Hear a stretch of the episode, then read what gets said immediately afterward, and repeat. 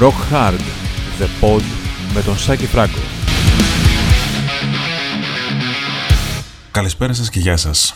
Σάκης Φράγκος και το ένατο επεισόδιο του Rock Hard The Pod ε, του δεύτερου κύκλου πάντα με την υποστήριξη του Guts Restaurant του εστιατορίου που βρίσκεται στην Ακρόπολη, στην πεζόδρομο της Στρατηγού Μακρυγιάννη 2327, το πιο ροκ και ταυτόχρονα το πιο παραδοσιακό εστιατόριο στην περιοχή, μακράν με το καλύτερο φαγητό. Και τι έχουμε για σήμερα; Για σήμερα, αφού έφυγε Νοέμβριος, έχουμε αυτό που λέμε ε, στη σειρά, έτσι, τους ε, τελευταίους μήνες, τα σιγουράκια του Νοεμβρίου. Δηλαδή, θα μιλήσουμε για τους 20 να το πω σημαντικότερους ίσως δίσκους ε, που κυκλοφόρησαν μήνα Νοέμβριο.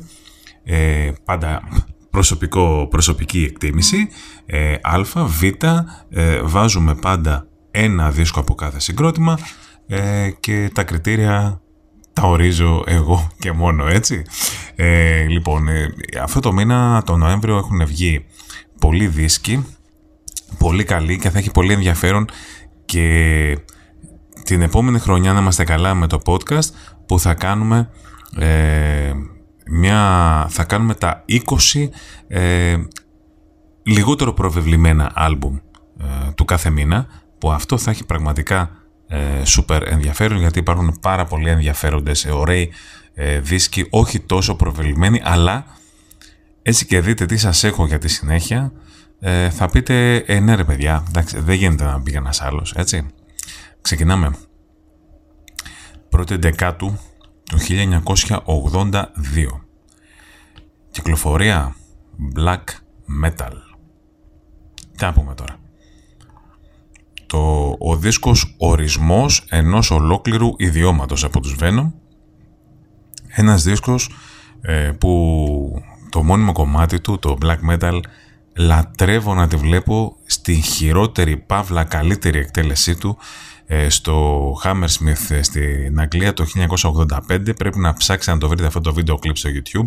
Είναι ένα βίντεο κλιπ που μπαίνει ο καθένας όποτε θέλει πραγματικά αλλά όλο αυτό που παίζουν αυτή η τεράστια κουλαμάρα που παίζουν βγάζει ένα απίστευτο ε, αποτέλεσμα.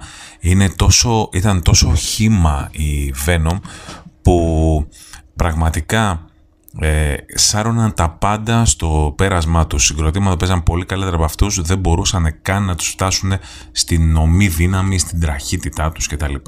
Μας έκαναν ψηλιασμένους με το Welcome to Hell, αλλά αυτό που έγινε με το, με το Black Metal ήταν κάτι ε, μεταφυσικό θα το, ε, θα το έλεγα και με πάρα πολλά κομμάτια που έχουν μείνει στην ιστορία όπως το Countess Bathory, όπως το Buried Alive, όπως το Teacher's Pet, το Living Hell κτλ.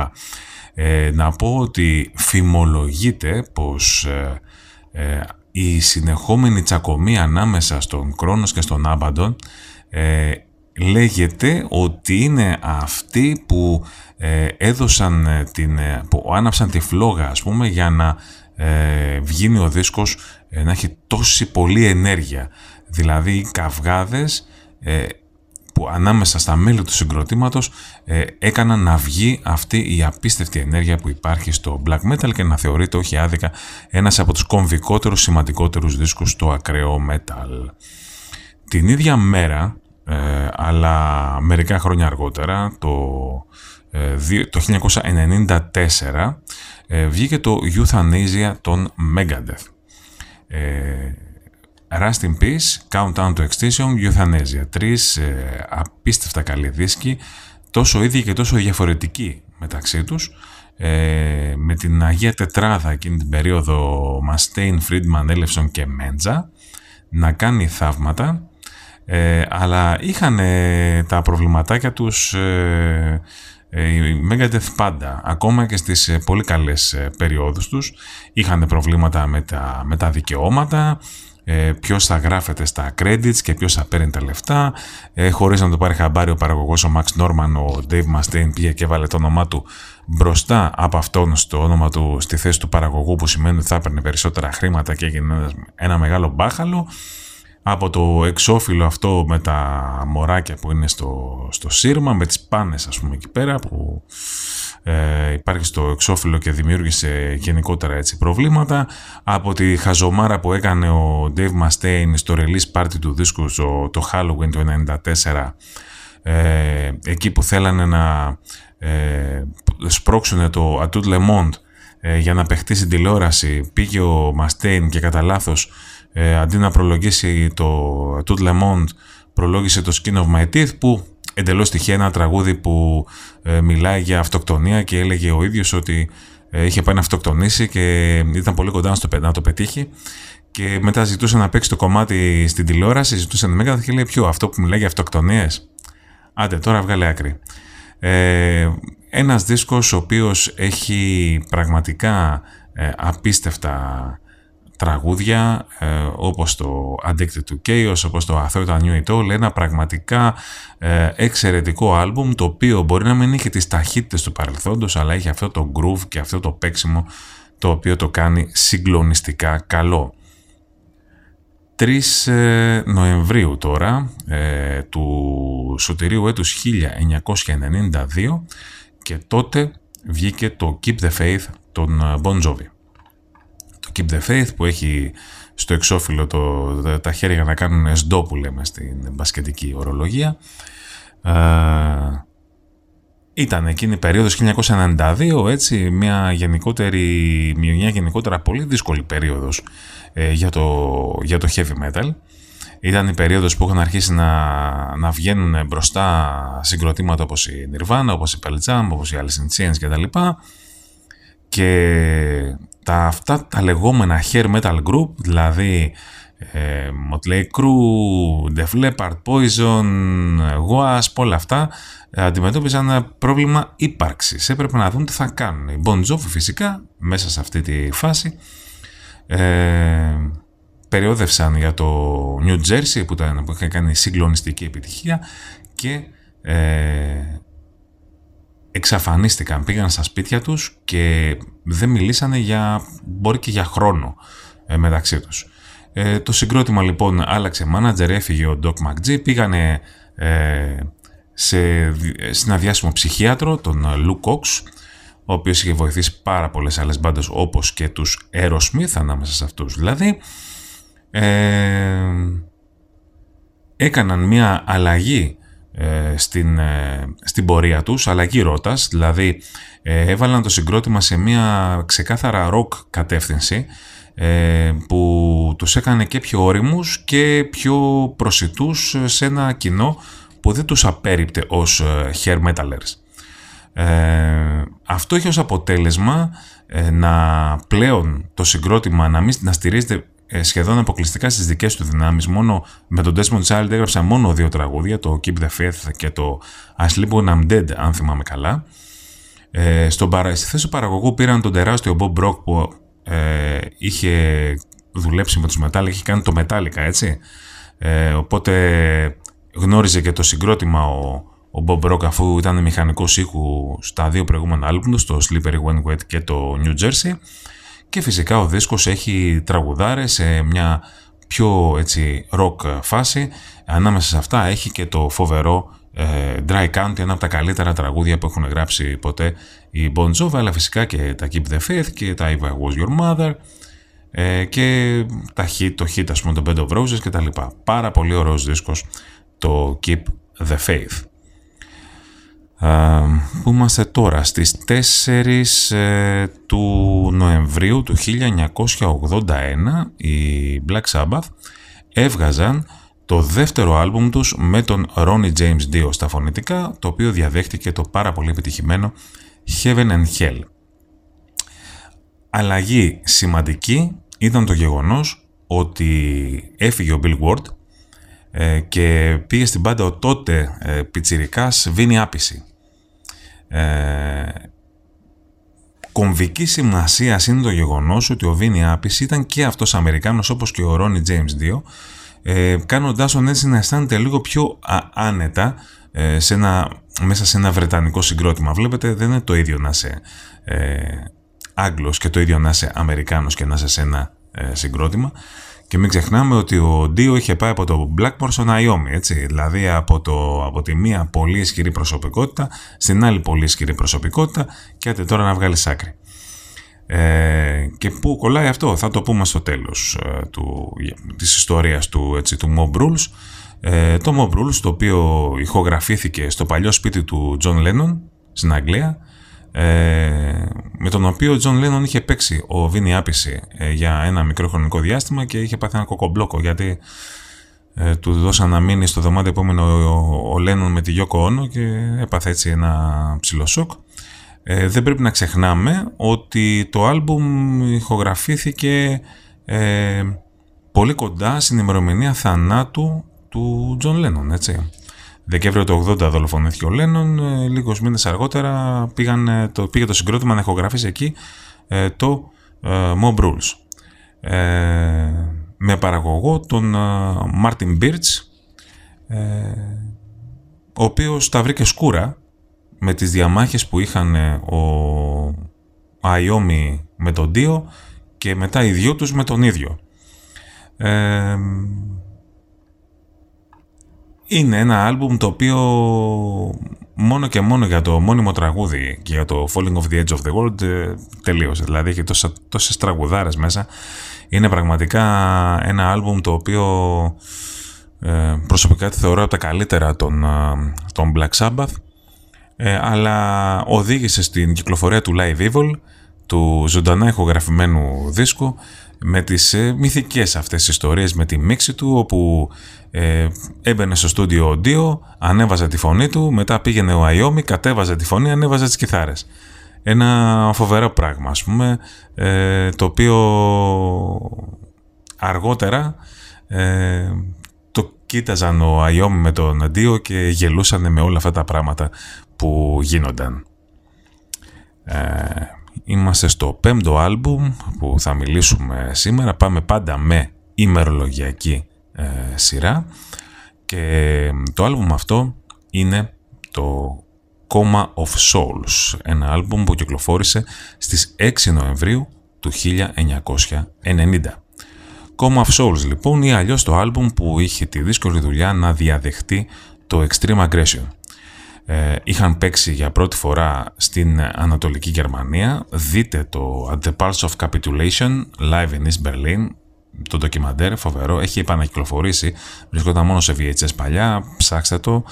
Ε, δεν, είναι εύκολο, δεν είναι εύκολο να το βρείτε, ούτε υπάρχει στο YouTube, αλλά αν θέλετε το βρίσκετε και αξίζει τον κόπο πραγματικά.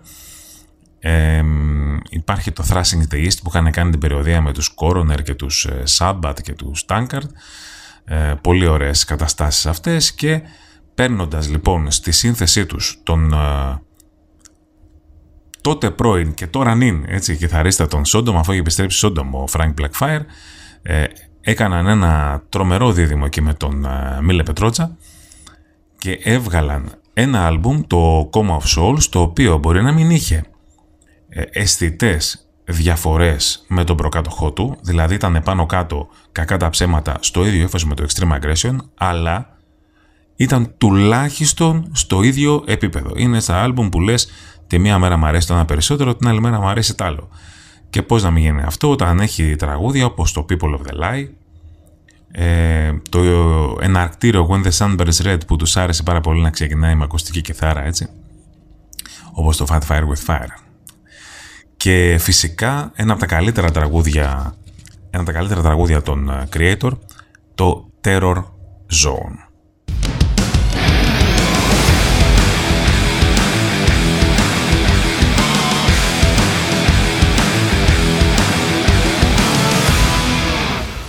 Με τέτοια άλμπουμ ε, για τα οποία μιλάμε, είναι πάρα πολύ δύσκολο να είναι κανείς σύντομος. Δηλαδή, τι να πεις μέσα σε ένα λεπτό για το Diary of a Madman του Ozzy Osbourne που κυκλοφόρησε 7 Νοεμβρίου του 1981, δεύτερο solo album του, τελευταίο με τον Randy Rhodes, ο οποίος ε, σκοτώθηκε δυστυχώς ε, μετά από ε, την κυκλοφορία αυτού του δίσκου, ε, καθώς ε, έπεσε το μικρό αεροπλάνο ε, το οποίο ε, πιλόταρε ένας ε, τύπος που είχε πάρει κόκα πριν και δεν είχε άδεια τρομερές καταστάσεις ε, κατά τη διάρκεια της περιοδίας για το δίσκο.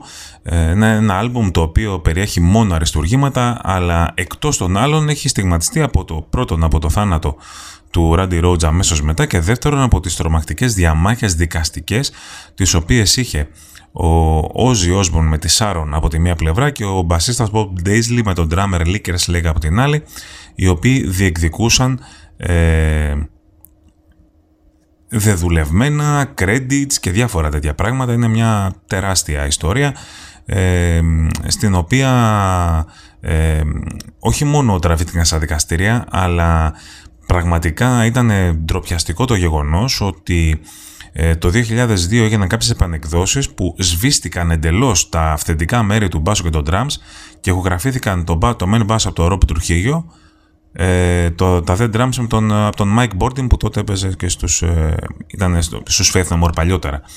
Ε, πραγματικά αυτό το πράγμα ε, με έκανε να, δεν ξέρω, να, να μην συμπαθήσω το, το άλμπουμ ε, και όσο και να μ' άρεσε ε, σκεφτόμουν αυτά τα πράγματα που έχουν γίνει και δεν μπορούσα να τα ακούσω αλλά ε, είναι μεγάλο λάθος αυτό δηλαδή μιλάμε για ένα, έναν απίστευτα μεγάλο δίσκο ένα απίστευτα σπουδαίο δίσκο ε, που ε, εκείνη την περίοδο ο Όζ ήταν σε μια κατάσταση ε, που δεν μαζευόταν με τίποτα. Δηλαδή είναι περίοδος που σε μια συνάντηση με στελέχη της δισκογραφικής ε, ξερίζωσε το κεφάλι ενός περιστεριού που είχε στην τσέπη του.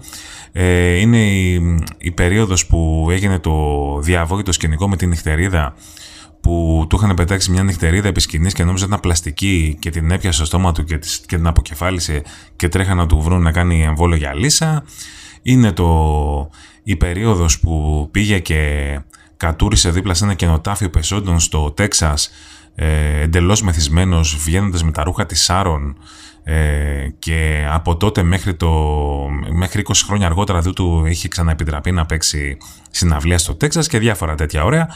Ε, είναι περιοδία που έβγαζε έναν άνω τον οποίο τον έλεγε Ρόνι έτσι για να πικάρει ε, τον Ρόνι James 2 και τα λοιπά και τα λοιπά και τα λοιπά και τα λοιπά. Κατά τα άλλα, Dire of a Madman, απόλυτος δίσκος, τεράστιος ε, όζι, τεράστια σύνθεση, ε, άλμπουμ ε, παραμένει ατόφιο στο διηνεκές. Το ίδιο συμβαίνει και με το άλμπουμ 4 των Led Zeppelin, ένα άλμπουμ ε, από αυτά που είναι από, στις λίστες με τις ε, μεγαλύτερες πωλήσεις όλων των εποχών, κάτι 37 εκατομμύρια παγκοσμίως. Ε, ε, είναι στις πρώτες θέσεις, 4-5 πρώτες θέσεις μαζί με το Thriller του Michael Jackson, τα, το Hotel California, τον Eagles και το Back in Black, ας πούμε, τον ACDC, για τέτοια πράγματα μιλάμε και πώς να μην συμβεί αυτό ε, όταν μιλάμε για ένα δίσκο που έχει μέσα το Stairway to Heaven, ε, που έχει μέσα το, το Rock and Roll, ε, που έχει μέσα το Black Dog, ε, μόνο και μόνο αυτά δεν χρειάζεται τίποτα άλλο να πει κανείς για το, για το δίσκο. Ε, τους είχαν κατηγορήσει τους Led Zeppelin ο τύπος της εποχής ότι ε, ήταν ε, ε, ναρκωμανείς, ότι ε, άρχισαν να παίζουν ε, country και ακουστικά κομμάτια στο Led Zeppelin 3 και τα πήραν στο κρανίο και έγραψαν αυτά που έγραψαν, που τα ξέρουμε, τα οποία κάποια είναι δικά τους, κάποια δανείστηκαν από αλλού. Ε, αυτά ήταν θέματα που υπήρχαν πολλές περιπτώσεις ε, που ε, ιδίως η φάση με το Stairway to Heaven, έτσι, ε, ε, που τρέχαν στα δικαστήρια με τους Αμερικάνους Spirit, που δικαιώθηκαν τελικά. Μιλάμε για ένα άλμπουμ το οποίο είναι η ολόκληρη ιστορία του hard rock και με το When the Levy Breaks, το οποίο πρέπει να πω ότι πάντα μου είχε κολλήσει αυτό το τραγούδι, γιατί ήταν το, το τραγούδι που έπαιξε στα drums ο Rick Allen όταν ε, έμαθε να παίζει σε αυτό το σύστημα με τα drums ε, μετά το ατύχημά του και ήθελε να δείξει στους υπόλοιπους Def Leppard ότι γνωρίζει να έχει ξαναμάθει να παίζει τίποτα, να μπορεί να παίξει και του είπανε σοβαρά, ε, για παίξε μας και έπαιξε το When the Levy Breaks των Led Zeppelin, ε, έπαθαν πλάκα, κλαίγαν όλοι μαζί κτλ. Αλλά αυτό είναι μια ιστορία που ανήκει στους ε, Def Leppard. Εδώ μιλάμε για τους Led Zeppelin για ένα άλμπουμ ε, το οποίο ήθελε ο Jimmy Page να κυκλοφορήσει έτσι, έτσι όπως ακριβώς βγήκε, δηλαδή χωρίς το όνομα του συγκροτήματος, χωρίς το όνομα του δίσκου, χωρίς το σήμα της Atlantic, με το γέρο με τα ξύλα στο τέτοιο, στο νόμο. Η εταιρεία ε, δεν ήθελε με τίποτα αυτό και ο Jimmy Page κρατούσε τα masters και δεν τους τα έδινε μέχρι να, μέχρι να συμφωνήσουν σε αυτό που τους έλεγε. Και καλά εξηγήθηκε έτσι τώρα που μιας και τα λέμε. 1971 αυτός ο δίσκος, 8 Νοεμβρίου. 8 ε, Νοεμβρίου του 1980 βγήκε ένας δίσκος που τον βλέπω και με στεναχωρεί. Γιατί το λέω αυτό, γιατί βλέποντας το Ace of Spades ε, η τριάδα ε, που απεικονιζόταν εκεί πέρα, ο, οι, οι τρεις έτσι Motorhead, ο Fast Eddie Clark, ο Filthy Animal Taylor και ο Lemmy είναι και οι τρεις νεκροί. Είναι και δεν υπάρχει κανένας από αυτούς εν ζωή. Οπότε βλέπεις το εξώφυλλο του Ace of Spades και σε πιάνει έτσι ένα πράγμα τι να πει κανείς. Το οποίο εξώφυλλο παρεμπιπτόντως ε, αυτά τα σύννεφα που είναι εκεί πέρα είναι πρόσθετα. Δεν υπήρχε τέτοιος καιρός, έτσι. Ε,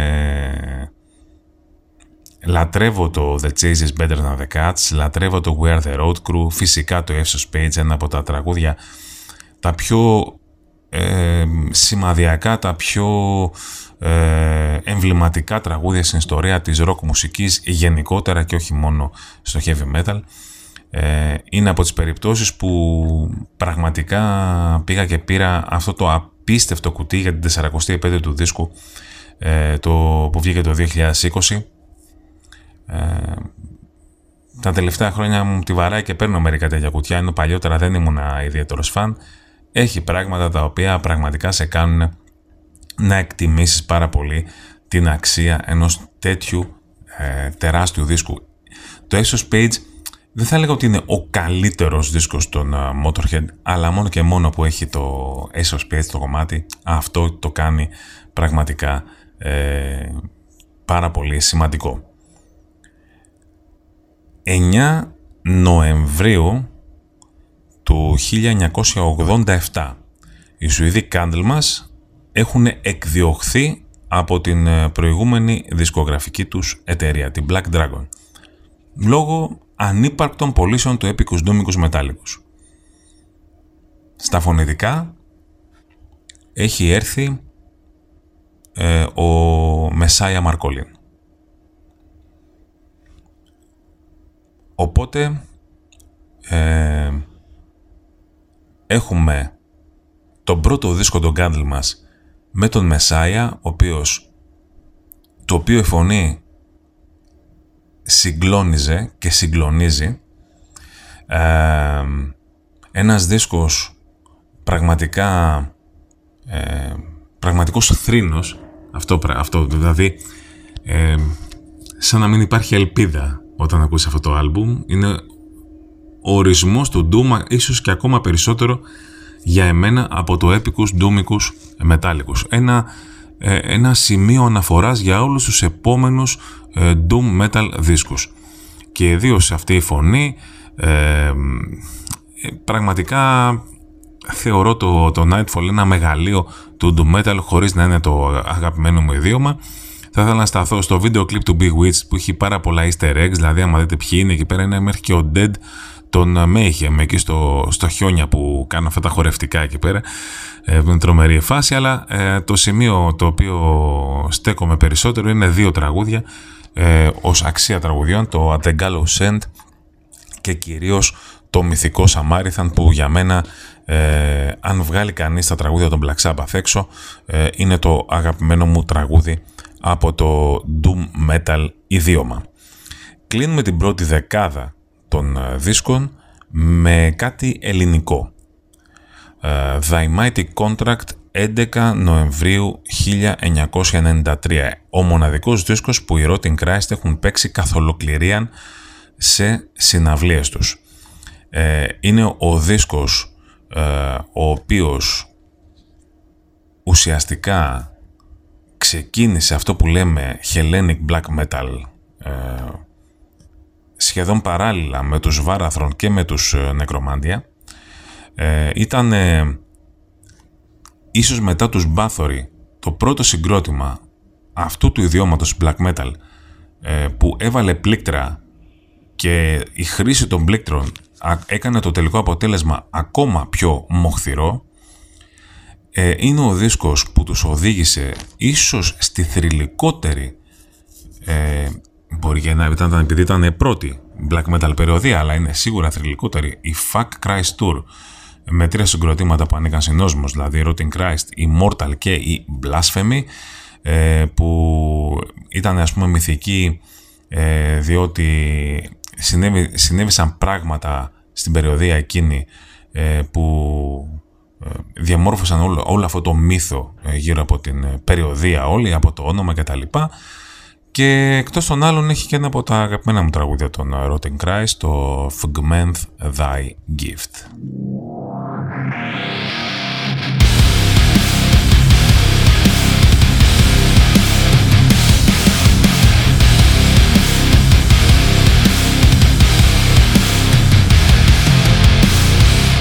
Συνεχίζουμε το ταξίδι μας στα καλύτερα άλμπουμ που βγήκαν μήνα Νοέμβριο, τα πιο ιστορικά, τα πιο κομβική σημασία, να το πω έτσι. Πάμε στο 2003, όπου σε 11 Νοεμβρίου, την ε, ίδια μέρα ε, με το Daimatic Contract των Rotten Crust, αλλά και τα χρόνια αργότερα, 10 χρόνια αργότερα, βγήκε το Train of Thought των Dream Theater. Ε, ένας δίσκος ε, που τον έζησα από αρκετά κοντά όταν βγήκε, με διάφορες μορφές. Ε, είναι το 7ο άλμπουμ του συγκροτήματος που έχει 7 τραγούδια, διότι το 6ο, το 6 Degrees of Inner Turbulence, είχε 6 και το 8ο, το οκταβάριο μου είχε 8. Καταλαβαίνετε προβλήματα, έτσι. Ε, πριν από το άλμπουμ αυτό, ε, είχαν περιοδεύσει ε, και είχαν περάσει και από την Ελλάδα. Είχαν παίξει η Iron Maiden, η Dream Theater, ε, ολόκληρο το Number of the Beast on Iron Maiden, ενώ στην περιοδία έπαιζαν και το Master of Puppets στο Metallica από την αρχή μέχρι το τέλος. Όλο αυτό γενικότερα, βλέποντας ότι ο κόσμος γουστάρει το Glass Prison, γουστάρει το Paul Meander, γουστάρει το Mirror, τους έκανε να ε, βγαίνουν σε, να βγουν σε μια πιο έτσι, επιθετική, μια πιο heavy metal μορφή, με το Train of Thought να είναι ίσως ο πιο heavy metalικός δίσκος των Dream Theater χωρίς αυτό να σημαίνει ότι είναι και ε, ένας δίσκος που ε, τέλος πάντων δεν έχει αυτά τα progressive στοιχεία τα οποία ε, υπήρχαν σε κάθε δίσκο των Dream Theater. Είναι τόσες μα τόσες πολλές ιστορίες πίσω από αυτό το άλμπουμ όπως για παράδειγμα ότι η τελευταία νότα του δίσκου παίχτηκε, με τον, παίχτηκε από τον Jordan Rudess με τη μύτη ε, σας καλώ λοιπόν να μπείτε να διαβάσετε στη στήλη ε, The Insider, ένα κείμενο που είχα γράψει για το Train of Thought που έχει τόσες πολλές λεπτομέρειες που πραγματικά θα χαθούν αν προσπαθήσω εγώ λιγάκι να τις περιγράψω ε, σε ένα ε, δίλεπτο ας πούμε ένα, με ένα κείμενο που μου πήρε τόσες εβδομάδες να γράψω. Πάντως χαρακτηριστικό όλος ο δίσκος γράφτηκε γράφτηκε μέσα σε τρεις μόλις εβδομάδες. Να καταλάβετε τι έμπνευση είχε το συγκρότημα εκείνη την περίοδο. Θα μου πείτε τώρα τι έμπνευση είχαν και Crimson Glory όταν έβγαλαν το Transcendence ε, στις 16 Νοεμβρίου ε, του ε, 16 Νοεμβρίου είναι το Transcendence ή το έχασα. 14 ε, Νοεμβρίου του 1988 εγώ έκανα λάθος λοιπόν οι ημερομηνίες εδώ τις σημειώσεις μου Crimson Glory λοιπόν, δεύτερο άλμπουμ μετά το ομώνυμο των ε, Crimson Glory. Ε, ένας δίσκος, δεν ξέρω πώς να το πω, να το πει κανείς ε, US Metal, μέσα είναι μελωδικό metal, μέσα είναι progressive metal, μέσα και αυτό.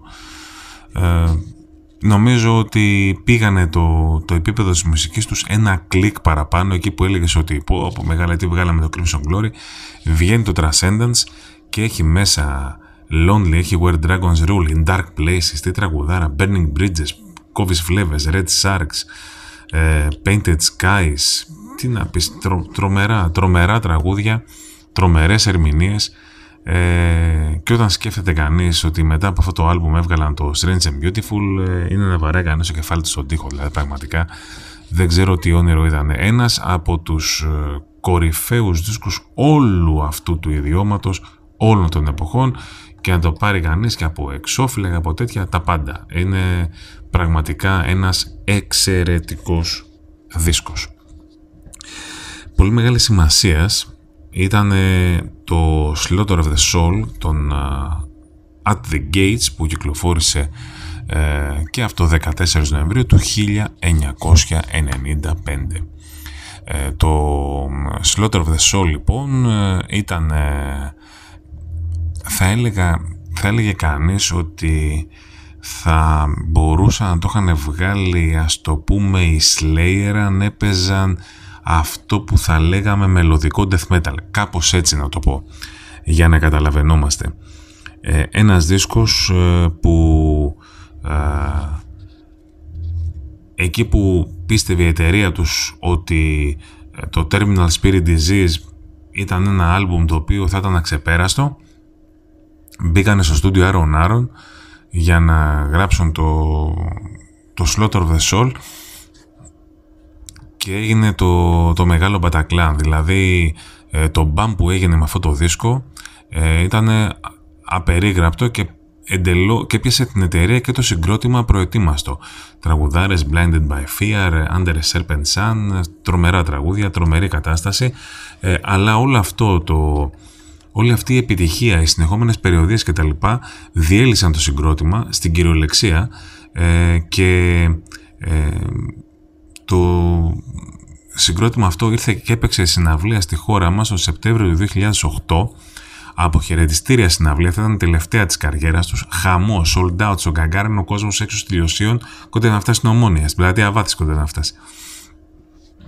Ε, και όταν επανασυνδέθηκαν, οι συναυλίες που κάνανε δεν περνάγανε τα 500-600 άτομα. Μερικά πράγματα δεν μπορώ να τα καταλάβω, αλλά δεν έχει καμία σημασία. Μένουμε στο ότι το Slaughter of the Soul είναι ένας δίσκος ορόσημο για αυτό που λέμε μελωδικό ε, death metal από τη Σουηδία. Stormbringer 16 Νοεμβρίου 1974 σχεδόν 6-7 μήνες αφού του γεννήθηκα ένας δίσκος ένας δίσκος ε, ο οποίος ουσιαστικά είναι ένα προϊόν ε, πώς να το πω ε, έκαναν πίσω βήματα είναι ίσως η πρώτη φορά που υποχώρησε ο Ρίτσι Μπλάκμορ σε πράγματα που είχαν να κάνουν με συγκρότημά του.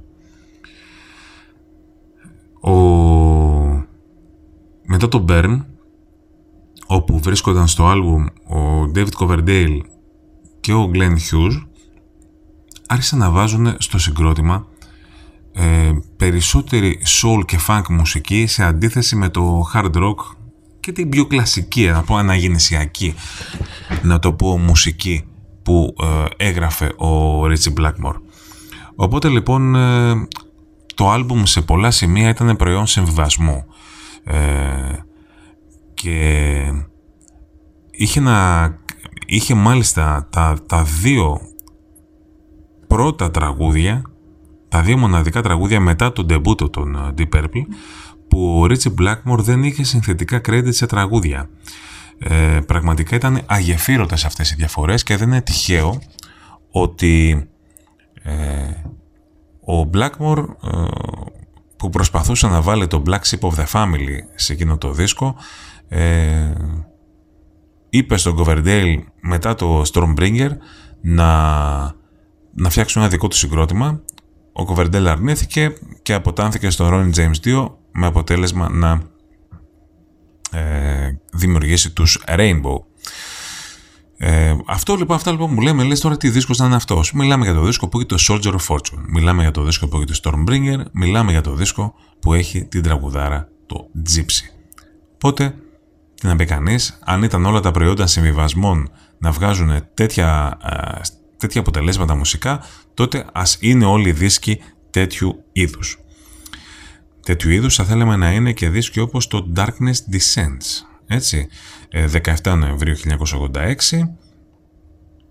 Αναλυτικότατα μπορείτε να διαβάσετε στο rockheart.gr τη συνέντευξη με τον Jim Hogland που την κάναμε το καλοκαίρι το καλοκαίρι όπου ήρθαν οι Dark Angel και έπαιξαν ολόκληρο το Darkness Descends ένα δίσκο που αν τον είχαν βγάλει οι Slayer ή έξω τους για παράδειγμα θα μιλάγαμε ακόμα και τώρα για ε, το πόσο αριστουργηματικός δίσκος είναι κτλ, κτλ, κτλ.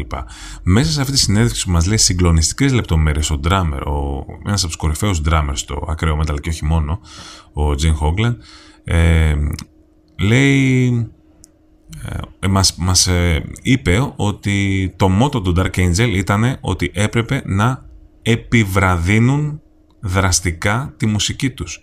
Ναι, το Darkness Descends είχε γραφτεί για να παιχτεί ακόμα πιο γρήγορα. Τι άλλο να πω εγώ. Ε, όλες τις λεπτομέρειες λοιπόν για το ε, Darkness Descends μπορείτε να τις διαβάσετε στο rockhard.gr και να θυμηθούμε και αυτή την ε, προσ... αυτή την συναυλή ήταν προσπάθεια επιβίωσης για όσους ήμασταν εκεί πέρα στο Γκαγκάριν εκείνη τη βραδιά, την πάρα πολύ ζεστή βραδιά του Ιουλίου. Για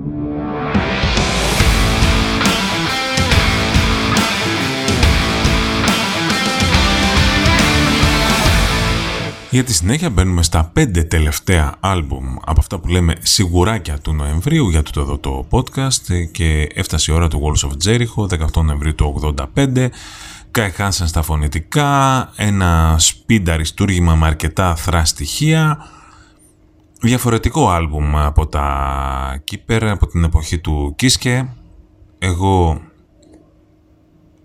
είμαι της εποχής του Kiske δηλαδή ε, θεωρώ σαφώς καλύτερα τα δύο Keeper από το Walls of Jericho αλλά ε, το άλμπουμ εκείνο όταν είχε βγει δεν θυμάμαι να έχει κυκλοφορήσει τέτοιους δίσκους μέχρι τότε.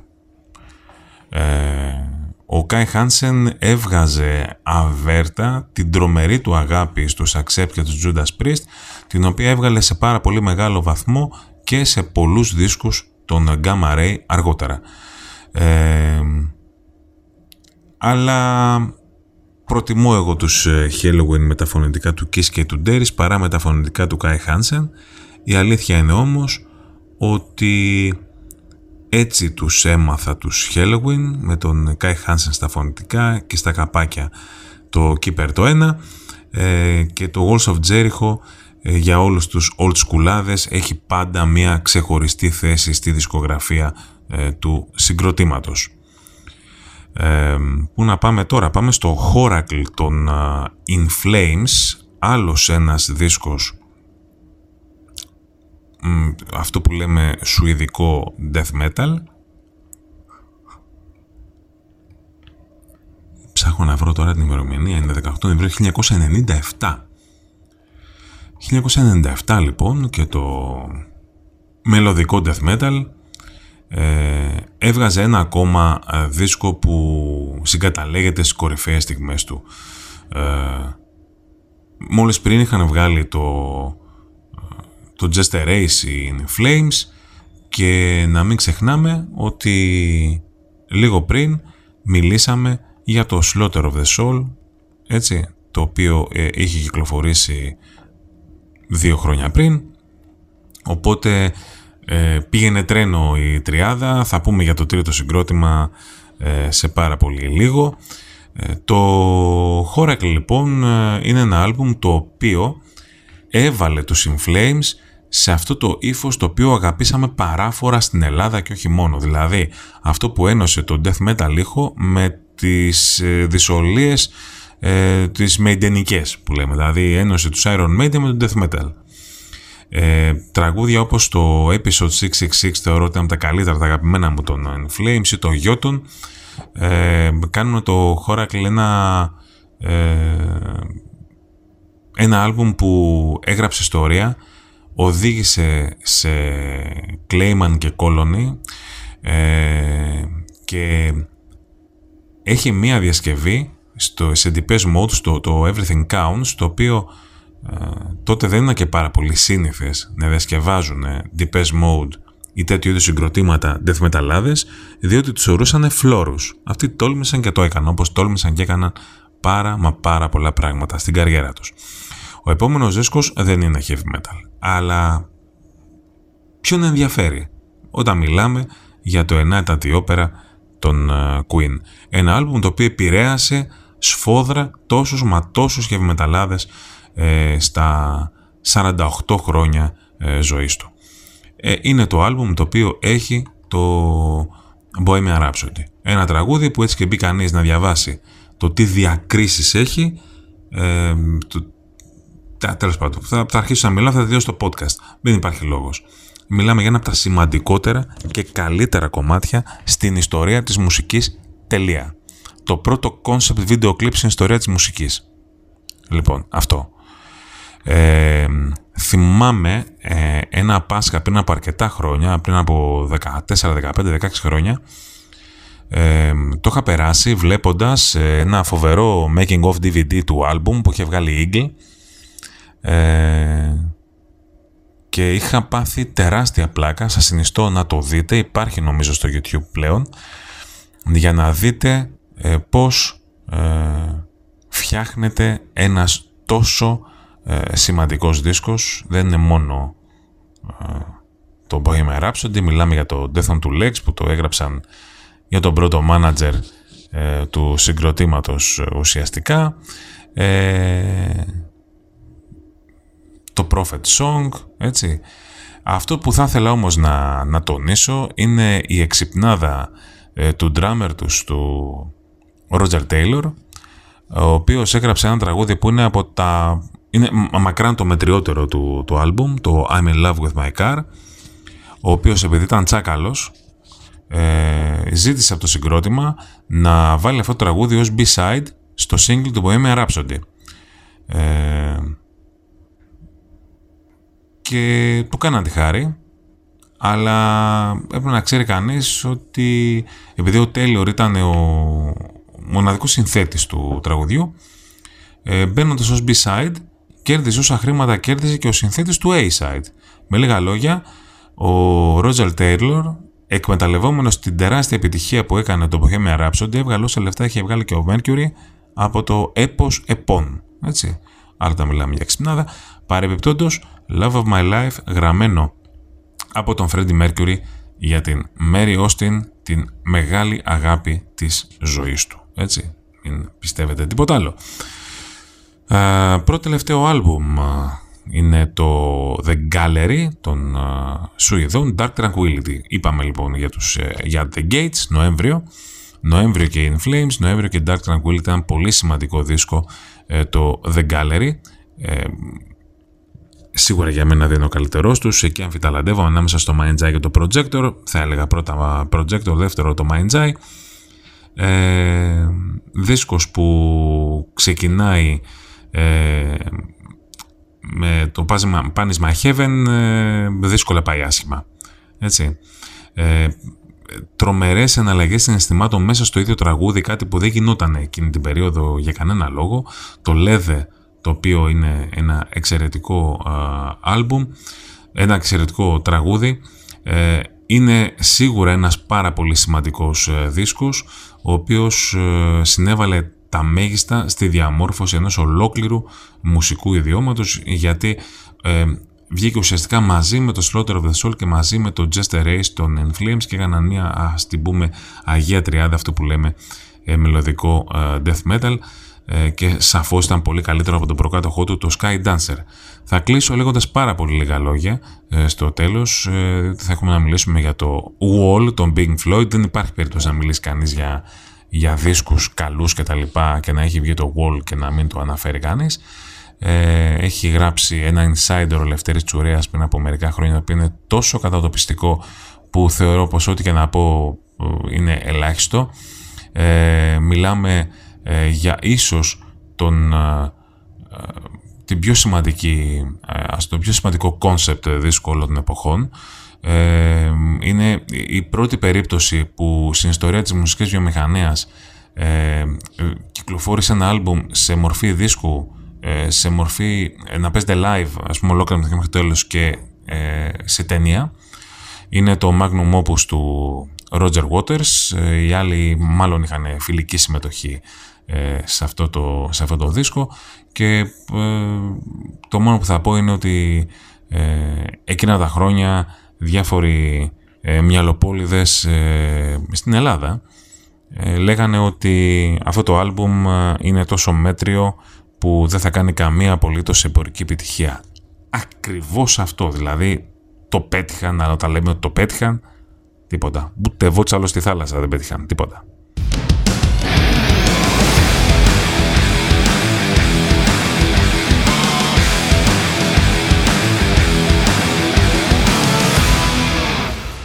Κλείνουμε λοιπόν ε, και αυτό το podcast το οποίο κράτησε κλασικά παραπάνω από ό,τι περίμενα. Ε, τα σιγουράκια του Νοεμβρίου λοιπόν ένα, ένα το ε, podcast για το δεύτερο κύκλο πάντα με την υποστήριξη ε, του Gadget Restaurant, του εστιατορίου στην πλάκα, στον πεζόδρομο της Στρατηγού Μακρυγιάννη, το πιο ροκ και ταυτόχρονα το πιο ε, παραδοσιακό εστιατόριο. Έτσι όπως κοιτάω τώρα τις σελίδες στο facebook βλέπω μπροστά μου ένα στριφτάρι ε, το οποίο είναι πάρα πολύ αργά την ώρα που γράφω αυτό το podcast αλλά μου άνοιξε την όρεξη και θα πω κατευθείαν για ύπνο γιατί δεν πρέπει να επισκεφτώ το ψυγείο μετά από αυτό. Άσχετο, αλλά έπρεπε να το πω. Ε, πάμε σε συναυλίες λοιπόν που ε, έχουν, έχουμε τις επόμενες ημέρες. Ε, λοιπόν, ε, να πάμε στις 8 ε, Δεκεμβρίου, ημέρα Παρασκευή, όπου στο Γκαγκάριν 205 ε, κλείνουν την περιοδία τους, την ευρωπαϊκή τους περιοδία, η Mother of Millions με support τους We Own the Sky και τους Allen's Hand. Ε, με τους Allen's Hand μόνο παίζουν το Σάββατο 9 Δεκεμβρίου στο WE της Θεσσαλονίκης η Mother of Millions στη Θεσσαλονίκη την ίδια μέρα, 9 Δεκεμβρίου, παίζουν οι Paradise Lost με τους α, δικούς μας, τους On Thorns ILA. Τρομερό πακέτο, άχαστο, οι Paradise Lost παίζουν ολόκληρο το Icon. 10 ε, Δεκεμβρίου στο Faz ε, στην ε, Αθήνα παίζουν οι Paradise Lost πάλι με τους On Thorns ILA. Την ίδια μέρα στο Κύτταρο παίζουν και οι Lazy Man's Load μαζί με τους Spectrum και τους Ripples. Αυτές λοιπόν είναι οι συναυλίες και μέχρι το τέλος της χρονιάς δεν έχουμε και πάρα πολλά πράγματα ε, αλλά βλέπετε ότι ανακοινώνονται συνεχώς ε, live μέσα στη νέα χρονιά οπότε να είμαστε καλά να γεμίζουμε και αυτή τη στήλη του Rock Hard The Pod. Να είστε καλά, Εφόσον φτάσατε μέχρι εδώ, μην ξεχνάτε να βαθμολογείτε, μην ξεχνάτε να προτείνετε και να σας ευχαριστήσω για μια ακόμα φορά για όλη τη θερμή υποστήριξη και feedback που έχω λάβει για τούτο εδώ το εγχείρημα. Αντίο να είστε καλά, ευχαριστώ.